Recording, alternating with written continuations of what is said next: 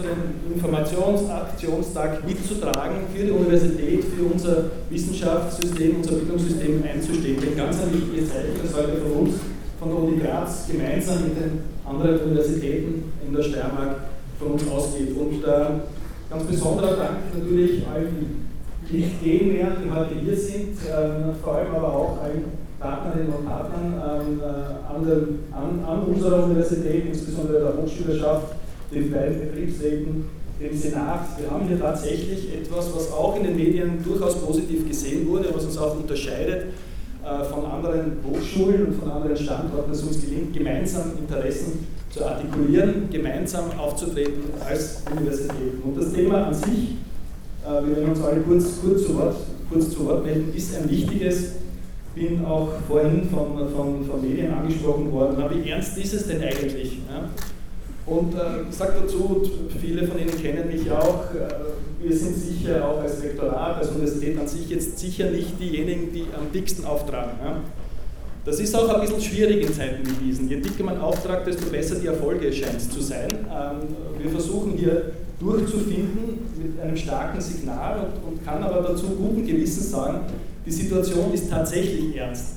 Nämlich, ganz einfache Rechnung, wir es jetzt nicht mit Zahlen zuschütten, aber wir haben unsere Leistungsvereinbarung für 3 Jahre 2022 bis 2024 im Herbst 2021 abgeschlossen.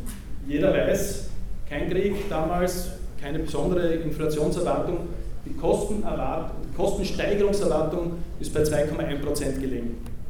Jetzt haben wir doch Erwartungshaltungen, von den Betriebsräten kommen wahrscheinlich höhere Zahlen, von mir vielleicht ein bisschen niedrigere, aber gemeinsam treffen wir uns, dass es finanzierbar sein muss, von, sagen wir mal, rund um 7% Gehaltssteigerung, die ins System natürlich kommen werden, wird aus den Universitätsbudgets bezahlt. Wir haben deutlich erhöhte Mietkosten, wir haben deutlich erhöhte Energiekosten, nicht nur die technischen Unis, darf ich an dieser Stelle auch sagen, natürlich gibt es die Serverinfrastruktur an der TU, und wir berechnen unsere für 3 Jahre erhöhten Energiemehrkosten mit 20 Millionen Euro, auch kein Klacks. Und insofern ist es wichtig, hier ein ganz starkes Signal zu setzen. So, kurz zum Zahlenwerk: 71 Millionen Euro, die uns aus heutiger Sicht fehlen. Da kann man sagen, na gut, die Uni ist groß, die Uni ist reich, die Uni kann sich ein wenig organisieren, tut sie auch. Halte ich auch für sehr wichtig, und wenn wir hier so unter uns sind, noch nicht draußen, dann kann ich sagen, natürlich, wenn wir hier jetzt auch ehrlich miteinander umgehen und sagen, selbstverständlich ist auch die Universität und wir alle wahrscheinlich im persönlichen Bereich, erleben Sie das ja sowieso auch, bereit, auch in schwierigen Zeiten gewisse Einsparungen vorzunehmen. Wir tun das bei der Energie beispielsweise. Aber für uns ist wichtig, und das haben wir auch mit der Studierendenvertretung gesprochen, dass das nicht zulasten der Studierenden geht. Das heißt, wir werden auch keine großartigen Schließungen, auch nicht androhen, das bringen wir schwer übers Herz und über die Lippen, wäre vielleicht auch gut, ja, wenn man das nach außen so kommuniziert, aber das werden wir nicht tun, weil wir versuchen, andere Wege zu gehen. Das heißt, es wird über die Weihnachtszeit eine de facto 2-wöchige Schließung, sage ich mal, für eine, ja, also keine Schließung, es ist natürlich offen, aber es ist etwas kalt in der Weihnachtszeit. Es wird dann nicht mehr ganz so kalt in der ersten Jännerwoche sein, aber auch noch so, dass man sich vielleicht dann doch überlegt, ob man nicht dann im Homeoffice bleibt oder idealerweise die Urlaubsrückstände abbaut und sich Urlaub nimmt. Aber das wird es auch schon sein aus heutiger Sicht. Ja. Also wir werden nicht im Dezember schließen, wir werden nicht im Jänner schließen, sondern wir werden ordentliche Rahmenbedingungen für Studierende, Lehrende, Forschende auch weiter zur Verfügung stehen können. Wo liegen unsere Einsparungen, die wir natürlich trotzdem vornehmen müssen? Insbesondere in dieser auch Energiefrage, aber beispielsweise bei Infrastrukturinvestitionen. Soweit sind wir in der Planung, aber noch nicht in der Umsetzung. Derzeit geht es darum zu schauen, wie viel kann man tatsächlich auch noch ein zusätzliches Budget bekommen. Und ich halte es auch nicht für unverantwortlich seitens der Universitäten, Mittel zu fordern. Es tun alle naheliegenderweise, aber es ist auch so, dass die Staatseinnahmen deutlich steigen und in der Relation die Universitäten auch weiter finanziert werden müssen auf dem Niveau, wie es auch gesellschaftlich vereinbart ist, vertraglich festgelegt ist. Und dieser Anteil liegt nun einmal für die kommenden 3 Jahre bei 1,2 Milliarden Euro. Kommen die 2 Jahre, sind es jetzt 1,2 Milliarden Euro. Jetzt kann man vielleicht, sage ich dann bei der Oper so, vielleicht auch nicht, über den einen oder anderen Prozentpunkt streiten und sagen, wo kann man auch die Grenze finden. Aber selbst Eva Blimlinger, Wissenschaftssprecherin der Grünen, hat heute Sonntag von 900 Millionen bis 1 Milliarde gesprochen. Die Zahlen sind kein Zufall, weil wir ja permanent seit Mai im Gespräch sind mit dem Bildungsministerium, mit dem Finanzministerium, mit den Wissenschaftssprechern. Überraschungen gibt es da keiner und so viel rechnen kann von uns jeder und wir jetzt auch in den Ministerien können, nämlich vereinbarte Kosten plus Kostensteigerung ergibt 1,2 Milliarden Euro. Da gibt es überhaupt keinen Zweifel dran. Zur heutigen Zusage, die Sie auch gehört haben von Martin Polaschek, den wir auch, das sage ich auch offen, gar nicht persönlich angreifen wollen, weil wir schon wissen, dass er und das Bildungsministerium an sich, unabhängig von der politischen Führung, weil es im Sinn von Parteipolitik natürlich immer auch die Lobbyisten der Universitäten sind. Faktum ist aber, dass es bisher nicht ausreichend war in der Durchsetzungskraft im Finanzplan. Mit der heutigen Zusage 150 Millionen aus Rücklagen des Ministeriums zu nehmen, ich muss sagen, überraschend, die gibt es doch. Wir haben immer gesagt, es gibt Rücklagen, bis vor kurzem hat es geheißen, es gibt keine. Jetzt gibt es schon, das ist gut für uns, wir wollen auch nicht weiter fragen, wo sie herkommen. Aber Faktum ist, dass wir damit für die Universitäten 400 Millionen Euro zugesagt bekommen haben. Ich sage, damit wird man das Jahr 2023 schon bestreiten können, ohne dass es zu dramatischen Dingen kommt. Aber um auf das vorher nochmal zurückzukommen, wir werden und haben auch schon beispielsweise Bauinvestitionen verschoben. Jesuitenrefektorium, sportwissenschaftliche Einrichtung ist bereits 1,5 Jahre nach hinten verschoben. De facto, wir sind auch am Planen von Einsparungen in der Bausubstanz selber. Schade, aber das muss man schon machen, wenn man in der derzeitigen Situation ist. Und das tun wir auch selbstverständlich und das ist auch unsere Verantwortung gegenüber der Gesellschaft, gegenüber den Steuerzahlern. Da gibt es überhaupt keinen Zweifel dran. Aber um nochmal auf die 400 Millionen zurückzukommen, das eine ist, es gibt noch keine Verteilung dieser Mittel. Sage mal, wir sind hier noch unter uns, dann sind wir gemeinsam und werden das gemeinsame Anliegen artikulieren. Große Frage, wer kriegt wie viel? Und insofern ist auch wichtig, dass wir als Universität ein starkes Zeichen setzen, weil üblicherweise sind dann doch fachspezifische, um es nicht zu nennen, Universitäten irgendwo stärker im Fokus. Ne? Ich sage, wir sind genauso betroffen. Eigentlich aus meiner Sicht sogar mehr, weil unser Anteil an den Personalkosten höher ist und die langfristige Finanzierung wichtig ist. Insofern stimmt auch nach wie vor, gerade die Presseaussendung ein wenig überarbeitet, stimmt auch nach wie vor, dass Personal gefährdet ist. Ich rede nicht von Kündigungen, ja, aber ich glaube, das wäre auch unverantwortlich. Wir werden auch niemanden kündigen müssen. Aber Faktum ist, das wissen auch die Betriebsräte, wir haben sehr viel Potenzial an Nicht-Nachbesetzungen, an Verschiebungen von Professuren und natürlich geht das zulasten bei Studierenden. Und diese Gefahr ist noch nicht gebannt, weil wir keine Zusage haben für das Jahr 2024. In Aussichtstellungen, dass man dann darüber reden wird. Ich sage mal, die Finanzsituation wird wahrscheinlich nicht wahnsinnig viel besser werden, vor allem nicht 25 bis 27 im Bund. Aber genau dort liegt es. Und damit möchte ich auch schon schließen und das Wort weitergeben an die ÖH-Vorsitzende. Keine Einsparungen zulasten der Studierenden. Wir sparen ein, wo es verantwortungsvoll ist, aber wir brauchen das Geld und brauchen zusätzliches Geld, um den Personalstand zu gewährleisten und die Betreuungsrelationen zu gewährleisten und am Ende des Tages keinen Einbruch, was unsere wissenschaftliche Tätigkeit betrifft, zu erleben und damit den gesamten Standort zu schaffen. Danke Ihnen noch einmal für Ihr Kommen und danke Ihnen.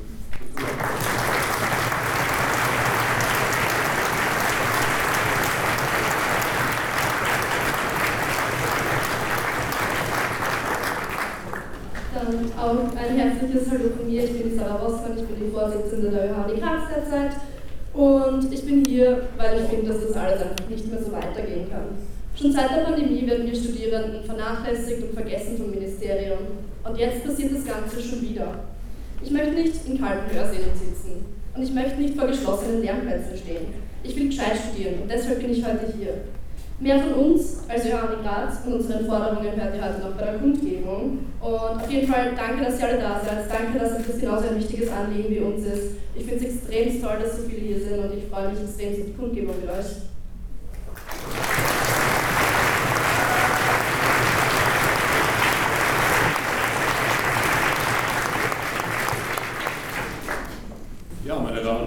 Ich darf hier als Vorsitzender des Senats sprechen, des Leitungsgremiums also, in dem sämtliche Gruppen von Universitätsangehörigen vertreten sind.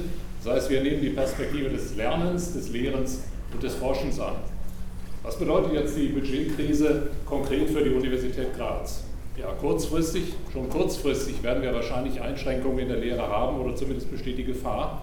wenn die Universitäten eben nicht für die stark gestiegenen Energiekosten kompensiert wären und wohl auch Personalkosten. Im Extremfall wäre das halt wieder Distanzlehre. Was das bedeutet, muss ich hier in dem Kreis nicht sagen, das wissen wir alle. Ja, also eigentlich will niemand so richtig in die Distanzlehre zurück, aber wir brauchen halt, wir brauchen eine Kompensation für die Energiekosten. Distanzlehre würde das bedeuten, dass sozusagen diejenigen, die bereits in der Pandemie am stärksten betroffen waren, nämlich die Studierenden, erneut betroffen wären. Und das kann nun wirklich nicht wollen, niemand wollen.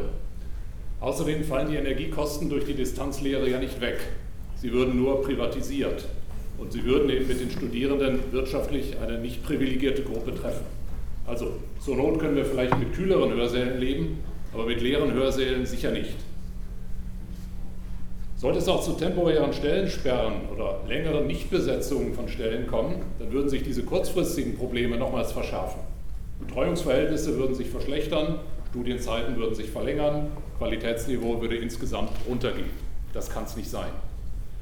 Die Budgetkrise hat aber nicht nur Konsequenzen für die Lehre, sondern auch für die Forschung.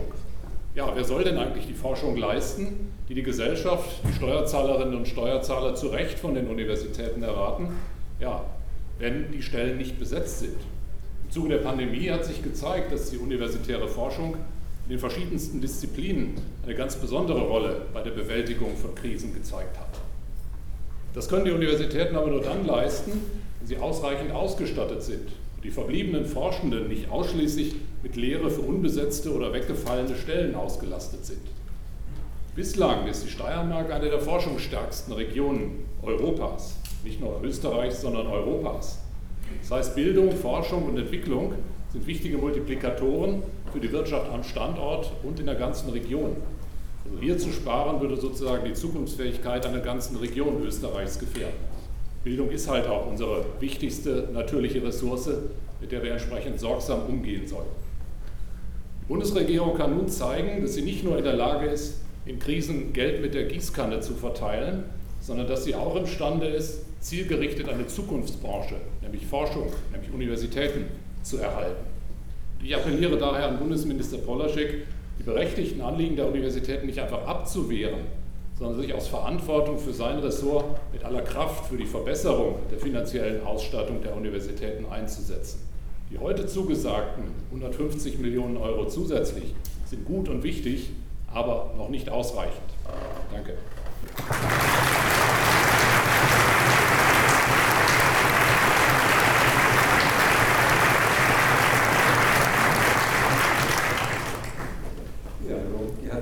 Vorsitzender vom Betriebsrat, liebe Studierende, liebe Kolleginnen und Kollegen, lieber Rektor, danke für die Einladung hier und es ist eine große Freude, hier an diesem tollen Aktionstag reden zu dürfen. Die Studierenden sind nicht nur hier, um weiter gute, sogar bessere Studienbedingungen zu haben. Meine Kolleginnen und Kollegen und ich sind nicht nur hier, um weiter einen Job zu haben. Hier geht es um mehr. Hier geht es einfach um die Zukunft der Universitäten in Österreich. Und wir wollen sicherlich keine Zukunft der Sparflamme mehr. Ich glaube, das sind schon wesentliche Punkte, wo man mal hinschauen muss. Viele wichtige Argumente wurden bereits gesagt. Der Herr Rektor hat auf die Uni bezogen, also niemand hat bezogen auf die ersten ökonomischen Auswirkungen generell. Ich glaube, ich werde auch versuchen, den Bogen ein wenig größer zu spannen.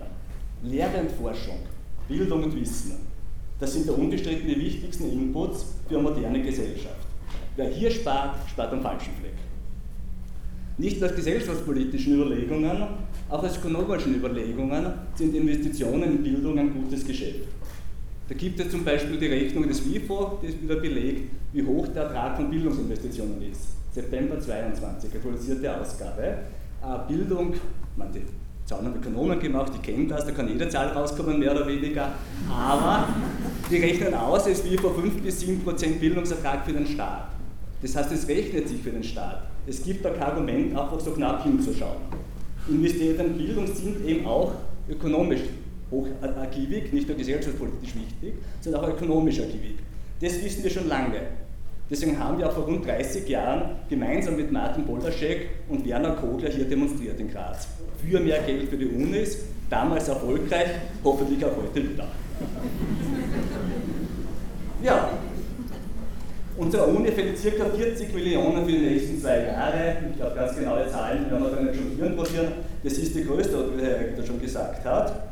Ich möchte aber trotzdem, ich gebe zu, populistische Vergleiche ein wenig ziehen. 40 Millionen für 2 Jahre.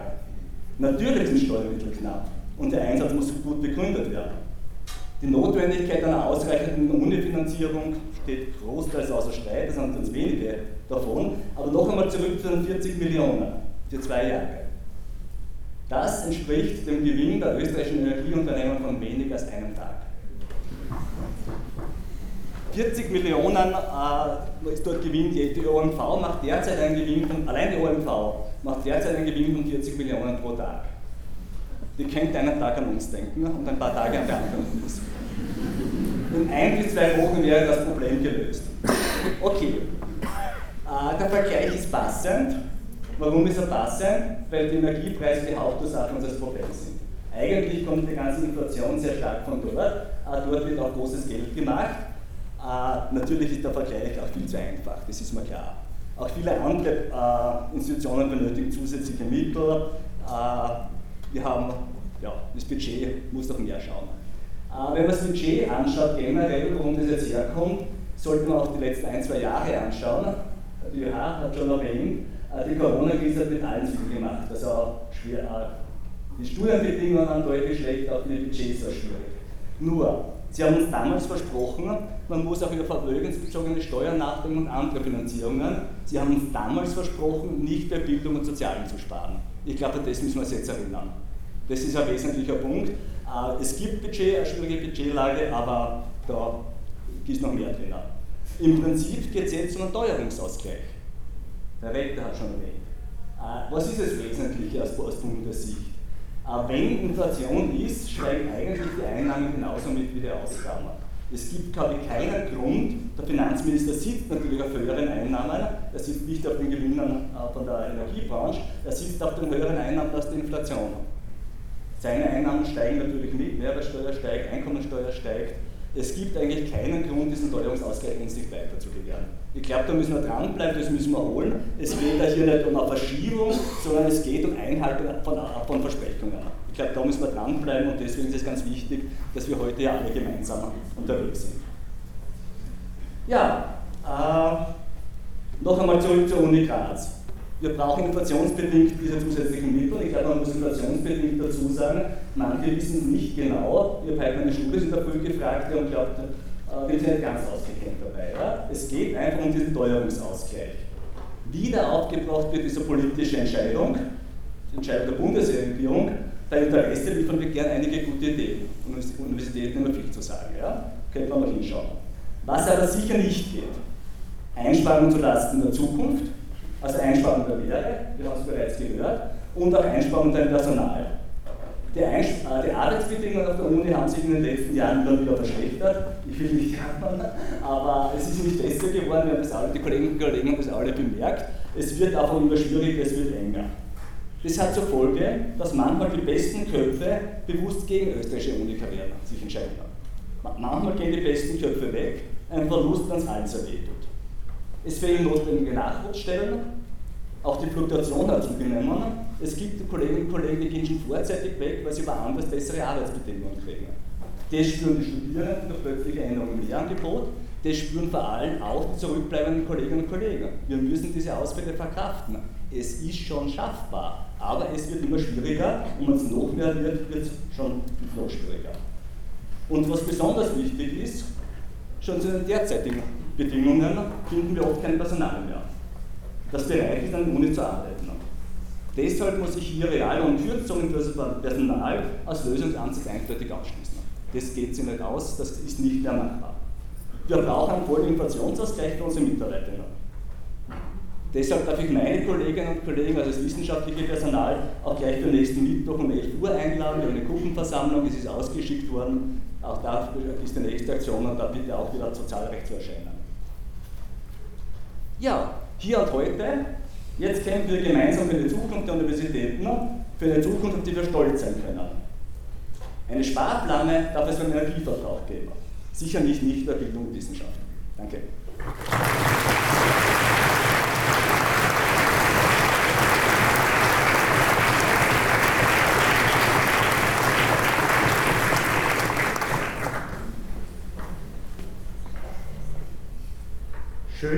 hier sind.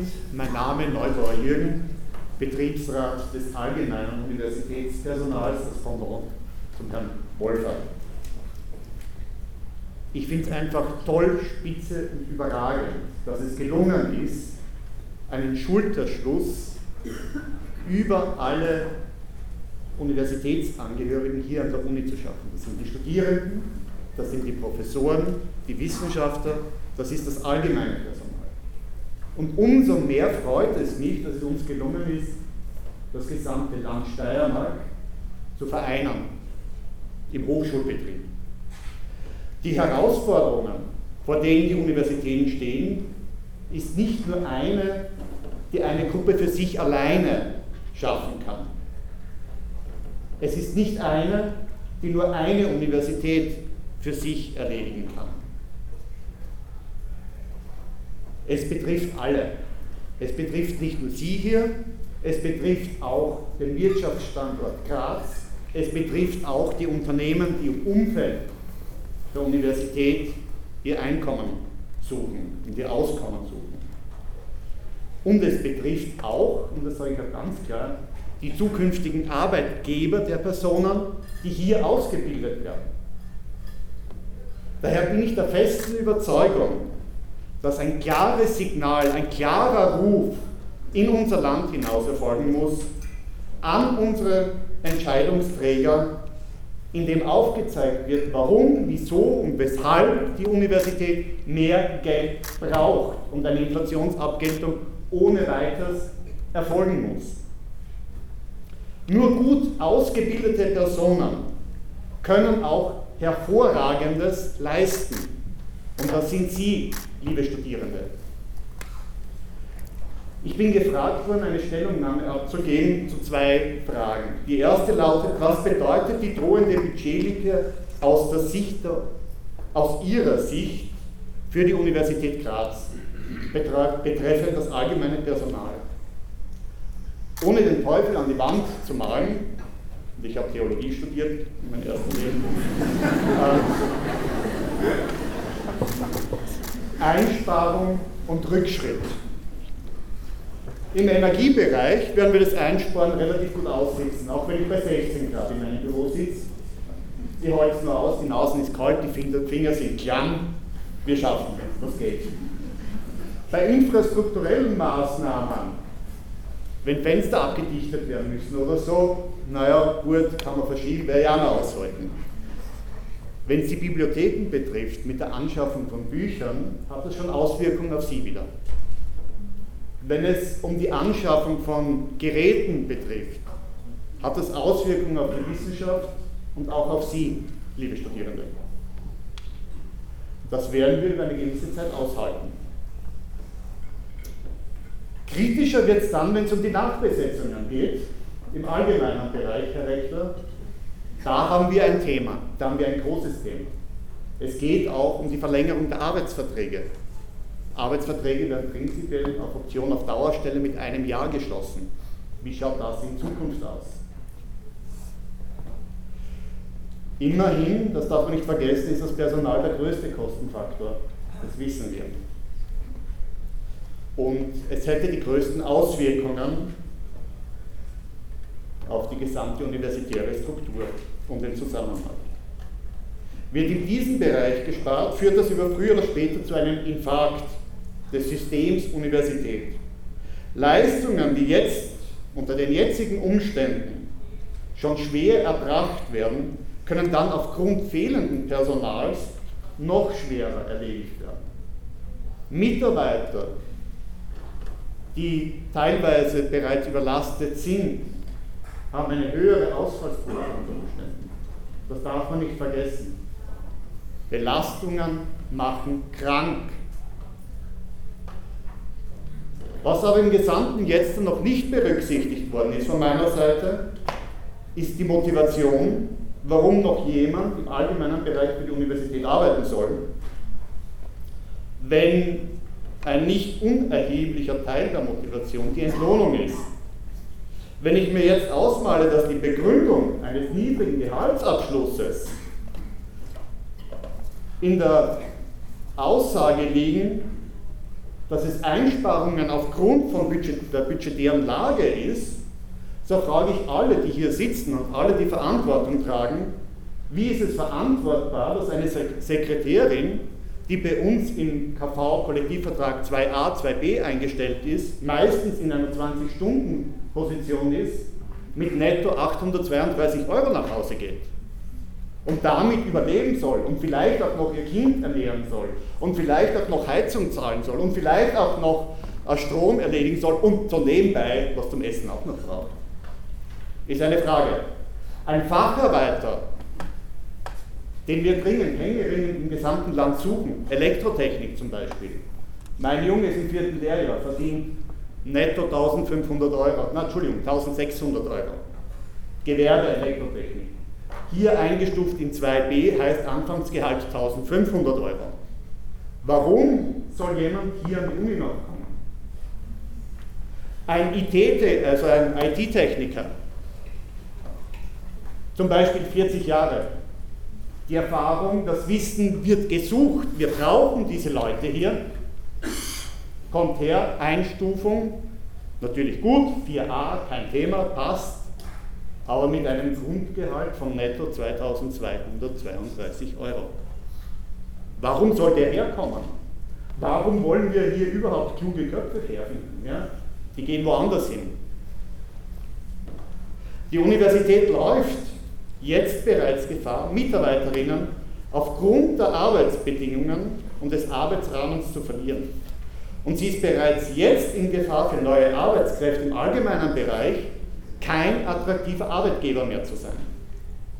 Dies belegt auch, dass viele Stellen 2, 3, 4, teilweise 5-mal ausgeschrieben werden müssen, damit man adäquates Personal findet.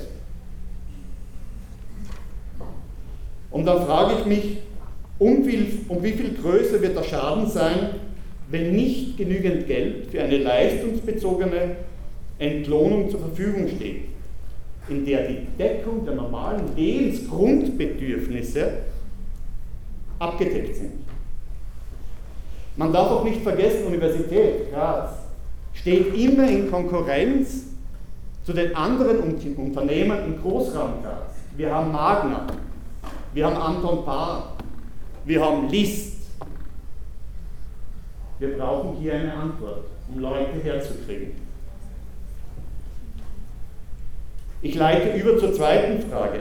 Warum ist eine ausreichende Finanzierung der Universität Graz wichtig, bezogen auf das allgemeine Universitätspersonal? Na, nicht, na, na. Motivation und Fortschritt wäre die Antwort drauf. Will man die klügsten Köpfe im Land, auch im allgemeinen Bereich, hier an der Uni verankern, aus der Verwaltung, aus der IT, aus anderen Bereichen, dann muss man attraktiv sein. Und dazu gehört neben einer guten Ausgestaltung der Arbeitsbedingungen des Arbeitsplatzes, dass man sich auch wohl und wertgeschätzt fühlt, auch eine adäquate Bezahlung, die ein einigermaßen sicheres Leben für sich und seine Familie ermöglicht. Und ich rede nicht davon, dass man reich werden will durch Arbeit, sondern ich rede davon, dass ich meine Betriebskosten mir leisten kann, um den Notfall, wenn mein Geschirrspüler eingeht, dass ich mir den Luxus eines Geschirrspülers leisten kann. Als Arbeitnehmer hier. Hat man dann unter Umständen die klügsten und erfahrensten Köpfe an der Uni, kann man Wissenschaft und Lehre in ihrer Exzellenz, und wir haben gerade die Veranstaltung ein paar Häuser weiter, in Höhen getrieben werden, da eine effektive, motivierte und erfahrene Verwaltung Lösungen für organisatorische, rechtliche und technische Fragen auf hohem Niveau liefern kann. Und zwar für Wissenschaftler, für Lehrende, für Studierende, für alle hier. Eine funktionierende Verwaltung ist der Schlüssel, damit Universität funktioniert. Das allgemeine Personal ist der Grundpfeiler, auf dem die Universität steht. Würde das allgemeine Personal nicht da sein, würde vieles nicht laufen. Spart man im Allgemeinen Personal, so spart man an der Wissenschaft, an der Lehre und an den Studierenden. Und daher glaube ich, dass es wichtig ist, ein Zeichen zu setzen und auch in Bewusstsein der Bevölkerung zu kommen, dass Universität mehr ist als Forschung und Lehre. Es ist ein Bauen an der Zukunft unseres Landes hier, es ist ein Absichern des Standortes und es ist ein Absichern unseres Wohlstandes hier. Und daher bin ich froh und dankbar, dass Sie alle hier sind und dass wir gemeinsam ein Zeichen setzen, das vielleicht auch in Wien gehört wird, das über die Landesgrenze hinausgeht, dass wir uns nicht auseinanderdividieren lassen in Grüppchen oder in Universitäten, dass wir gemeinsam für unsere Universität, für unsere Ausbildung und für unsere Zukunft nach außen treten und gemeinsam Richtung Oper marschieren. Danke.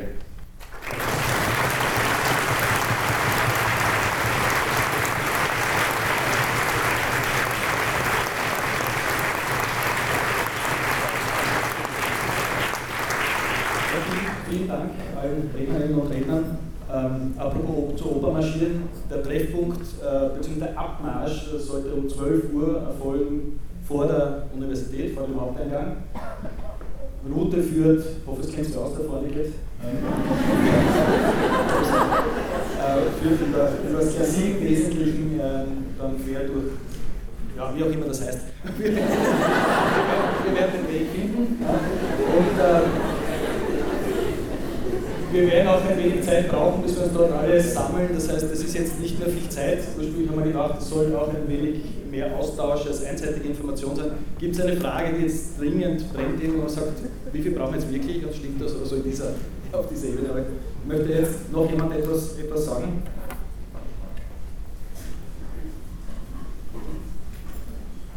Ja, mein Name ist Brigitte Rauter. Ich studiere hier Kunstgeschichte an der Uni Graz.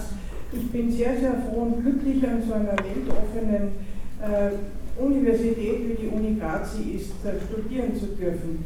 Ich habe sogar die Gelegenheit gehabt, ein Jahr nach Leipzig auf Erasmus-Austausch zu gehen. Und da haben wir eine Exkursion nach Spanien und Portugal gemacht und wir waren in Sevilla. Wissen Sie, wie viele Dozentinnen es dort gibt an der Universität Sevilla allein nur für Kunstgeschichte? 50, das muss man sich einmal aus der Zunge zergehen lassen im europäischen Ranking. Also bleiben, nicht stehen bleiben, weiter tun, würde ich sagen.